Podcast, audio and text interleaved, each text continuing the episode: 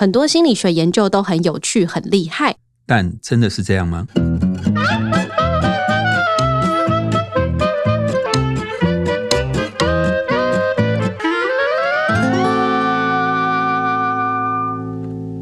大家好，欢迎收听超直白心理学，我是小白。我是颜志龙。嘿，老师，我最近其实有看到一个非常有趣关于心理学的文章，他是这么说的：他就是说，人的姿势也可以影响到心理，是动作的那个姿势。他是有一个哈佛心理学家科蒂跟卡尼博士，他们一同去研究这个项目，然后他就发现说，呃，人呢在处于强势姿势的状态的时候，会产生一个叫做支配荷尔蒙的。状态，然后弱势姿势会产生压力荷尔蒙，所以他就鼓励大家，就是呃，在面对一整天的来临的时候，或是很多事情的时候，你其实处于比较有自信的姿势的时候，会让你有更多好的事情的发展。所以他也鼓励大家早上要深呼吸、伸懒腰这样的一个动作，会让你迎接更美好的一天。我也很想问老师说，这研究是真的吗？对你现在讲的这个研究叫做 Power Posing，是算是蛮有名的一个研究哈。那他就像你刚刚说，他就是认为说，如果你摆出一些比较强势的姿势，尤其是开放式的，像伸懒腰，你双手会张开，所以它是开放式的姿势。嗯，你整个人会变得更有自信，好等等。但是其实后来很多研究就发现说，其实这个研究结果可能没有大家想象中的这么的可靠哦。对，那嗯，可是他还是很有名，他非常有名，因为他非常符合大家的期待，就是有一个很简单的方法可以增加我们的自信，对，或是有一个研究做出来很炫的一个结果，嗯，对。那如果像老师这样讲，就是很多研究它其实蛮有趣，或是很简单的方式，或是很华丽的一个方式，会让大家觉得哦，好像蛮简单的。那你又讲说它其实不一定是有效的一个方式，那我到底要怎么去判断这些研究？什么样的东西是可靠的呢？对我，我们先讲一下，先不讲你们怎么判，我们先讲想一下科学家怎么判断这件事情。我我凭什么说这个研究不可靠？对吧？对。那你有看过有个卡通叫做《中华一番》？有。满汉小当家。小当家。哎，那你的年纪不小。喂，哎，我们上课其实有时候压力都很大，因为你一直要接触新的梗。我们要了解经典。像像我有时候上课用小当家，现在都觉得好像已经快不行。现在得他们都没有看过。嗯，得用晋级的巨人或是鬼灭之刃，所以我们必须不断的接触新知。是，对。那呃，小当家当然就是后来很多所谓料理电影或什么的一个根本都是这个，譬如说周星驰的电影里面会出现那个。好好吃哦！那那些夸张的桥段，大概都是小当家。嗯，那小当家也创造出非常多很厉害的料理，其中一道很厉害的料理就是生龙饺。嗯，生龙饺就是用饺子嘛，但是因为它有用虾子，所以有虾头在那边。嗯，那为什么叫生龙饺？那一幕就是小当家把蒸笼打开的时候，对，饺子竟然站起来了，就像然后冒着蒸汽，像是一个一只龙在那个腾云驾雾的站起来。嗯，这就是生龙饺。嗯。我们怎么知道小当家的作者有没有骗我们？嗯，不重要，因为好看。不行，科学家就觉得很重要。嗯，所以很简单，你要知道他有没有骗你，就是重做一次啊。各位去 YouTube 上输入生龙角，嗯，会看到很多人真的有实际去研究。对对，按照小当家的步骤去做出生龙角。结果呢？那生龙角，我先讲一下为什么它会站起来这个原理。嗯。他用了两种饺子皮，上跟下两种不同饺子皮，然后预热之后，因为饺子上下的材料不同，所以有一边的膨胀速度比另外一边快，压力对就撑起来了。哦，所以是真的，在逻辑上是不是很有道理？对，那我们就做看看。嗯，那我刚刚讲了，你去 YouTube 上，我只看过一个人成功。嗯，这个人成功呢，是因为他还是在上面装了一堆钓鱼线跟铁丝，什么东西，所以还是假的啊。所以他就站起来了。但是如果按照小当家的漫画食谱去做，是做不出来。每个人做出来都跟一个呃。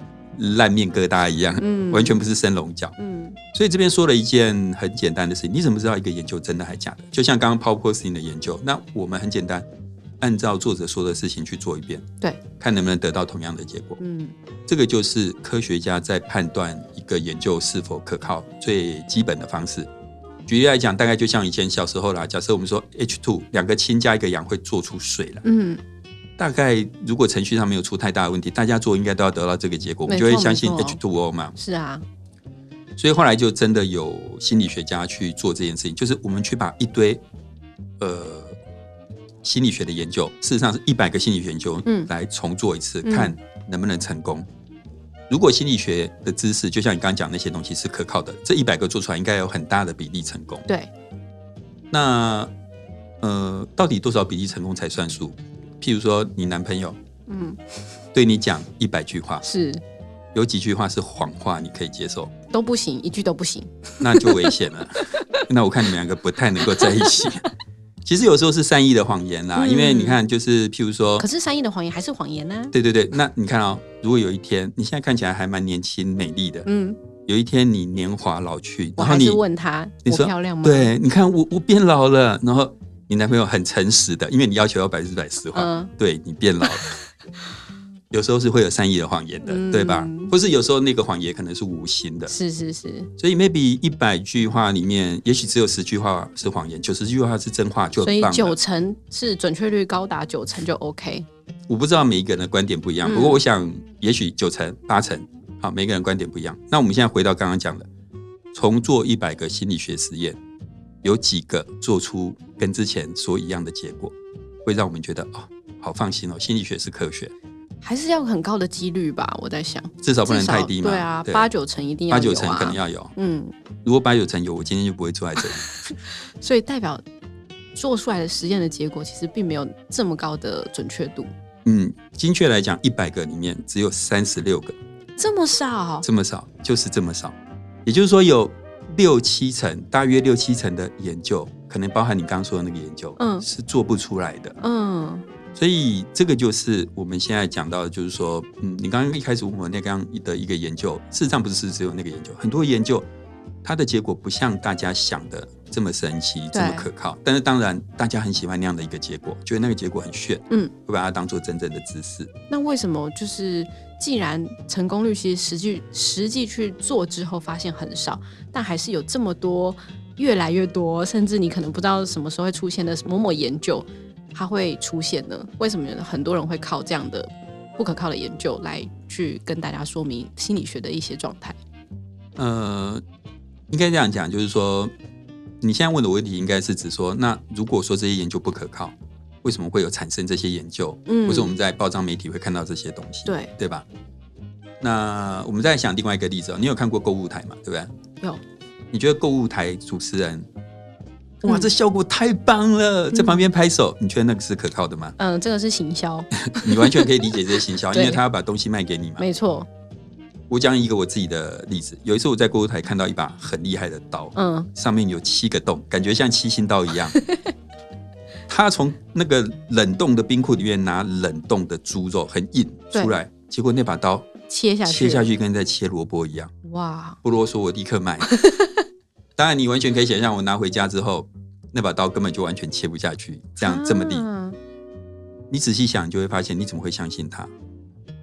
他要卖东西给你，然后当然他会做一些手脚啦，或什么之类的，对吧？嗯如果那把刀真的像切东西这么厉害，那根本就是屠龙刀，对，怎么会卖一千块？嗯，所以，当人们做某些事情有东西，他想要把东西卖给你的时候，他呈现出来的东西是不能完全相信的。就是要包装过，就跟一个男人很想跟你结婚，他必须先包装自己，然后假装自己很美好的一面，嗯，对，然后你以为是这样，结果后来发现不是这样子。对对对，大部分男人都是这样。我我不是，但是我想的确有这种男人。你又不是，对，那所以呃，你说为什么会有这些研究？原因很简单，因为学者们要赚钱。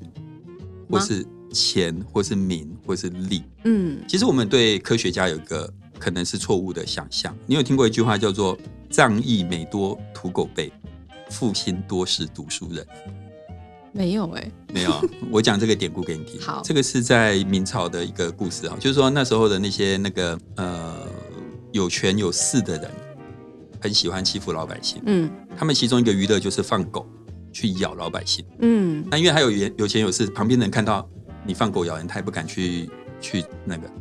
有一次有一个书生快要被咬死了，里面一个屠夫卖猪肉的就拿刀冲出来，嗯，把那只狗杀死，嗯救了那个读书人。对，那有权有势的人当然就不爽了嘛，就告上了呃官衙啊嗯或什么之类的，那就传唤那个读书人当证人，问他说：“哎，当时到底发生什么事？他怎么会把那只狗杀死啊？”读书人收了有权有势人的贿赂，嗯而且呢又怕那些有权有势的人，所以他反咬了那个屠夫一口一口，嗯，然后呢就说啊没有，我跟那只狗只是在玩。那屠夫不知道为什么神经病冲出来把他，结果那个屠夫就被陷害了。嗯仗义每多屠狗辈，嗯负心多是读书人。嗯书读多了不代表道德比较高尚，但是我我快要被我同行骂死。对对对对 我，不是在告诉大家说我们读书人很坏，不是，我我是要告诉大家，读书人也是凡人。嗯你们爱钱，我们也爱钱。你想出名，我也想出名。嗯学者们要怎么样能够获得钱、获得名？我讲最简单，我是大学教授。嗯，我们现在去问大家想不想当大当大学教授，很多人都想。是，你怎么成为大学教授？其实靠的就是研究，你要能够把研究卖出去。嗯那就像购物台的人在卖东西一样，所以在这个过程当中，学者有时候也许是不自觉的，甚至有些人或许是故意的，我们不知道。但是他必须把最漂亮的研究结果呈现出来给大家看，他的研究才卖得出去。嗯就像第四台的那个人，他必须让他的刀能够看起来好像真的很厉害，他才能够卖出去。嗯所以为什么我们刚刚讲了，就是说，呃，一百个研究，二零一五年做的时候，发现只有三十六个做出来。对，怎么会卖掉一百个研究，只有三十六个是可靠的，剩下六十七个是不可靠的？这是嗯无心造成的，还是有心造成的？这背后有什么样的一个因素？嗯其实它都跟名利这些东西是有关联的。所以有些研究可能是可靠的，但是真的并不是所有的研究都是可靠的。就感觉每一个圈子都会遇到类似的问题，听一听好像有点白色巨塔的感觉。嗯，对，没错。那这样子的话，我们到底该怎么样去判断这些研究哪些是可靠的，哪些不是呢？嗯，我觉得一个最简单的法则就是太炫，太炫，对，不是那个韩星子的金太炫，是太炫、太 fancy 对，就不是真的。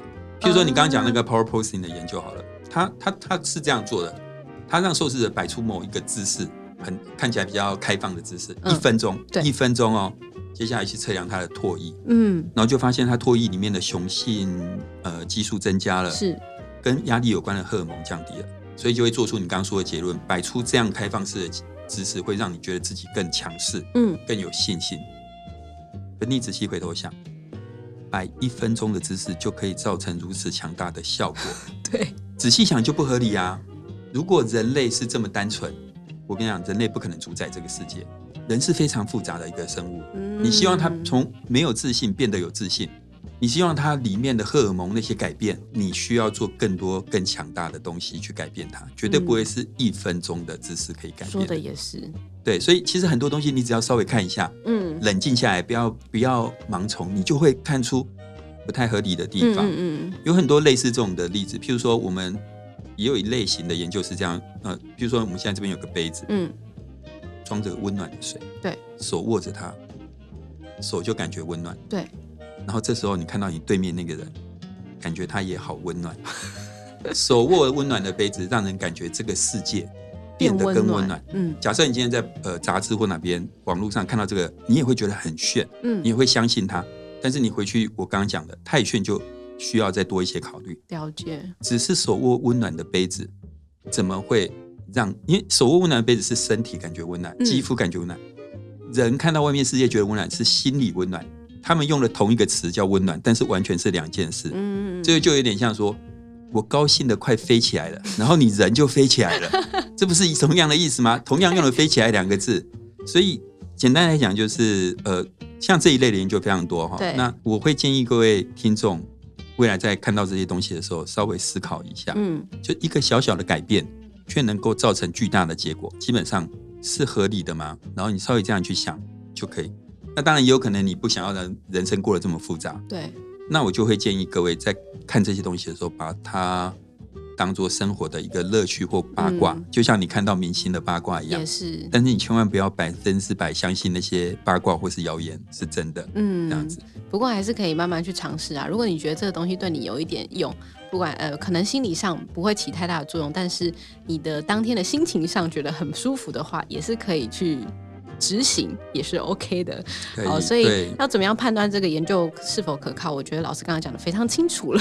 对，而且总之，你就是要再三去比对，货比三家不吃亏，大概也是这个概念。那我们这个节目其实一个本来我们的一个宗旨宗旨就是希望能够尽量提醒大家，那我们觉得心理学的很多知识可能是不错的，嗯，但是也希望大家能够带着更客观的角度去理解这些东西。没错，不要尽信研究，对，但是也不能不相信研究。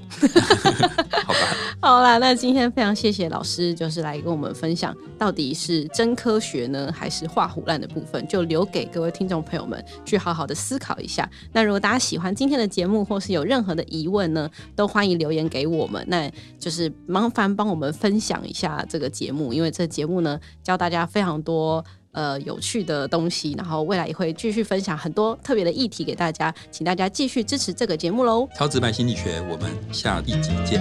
大家拜拜，拜拜。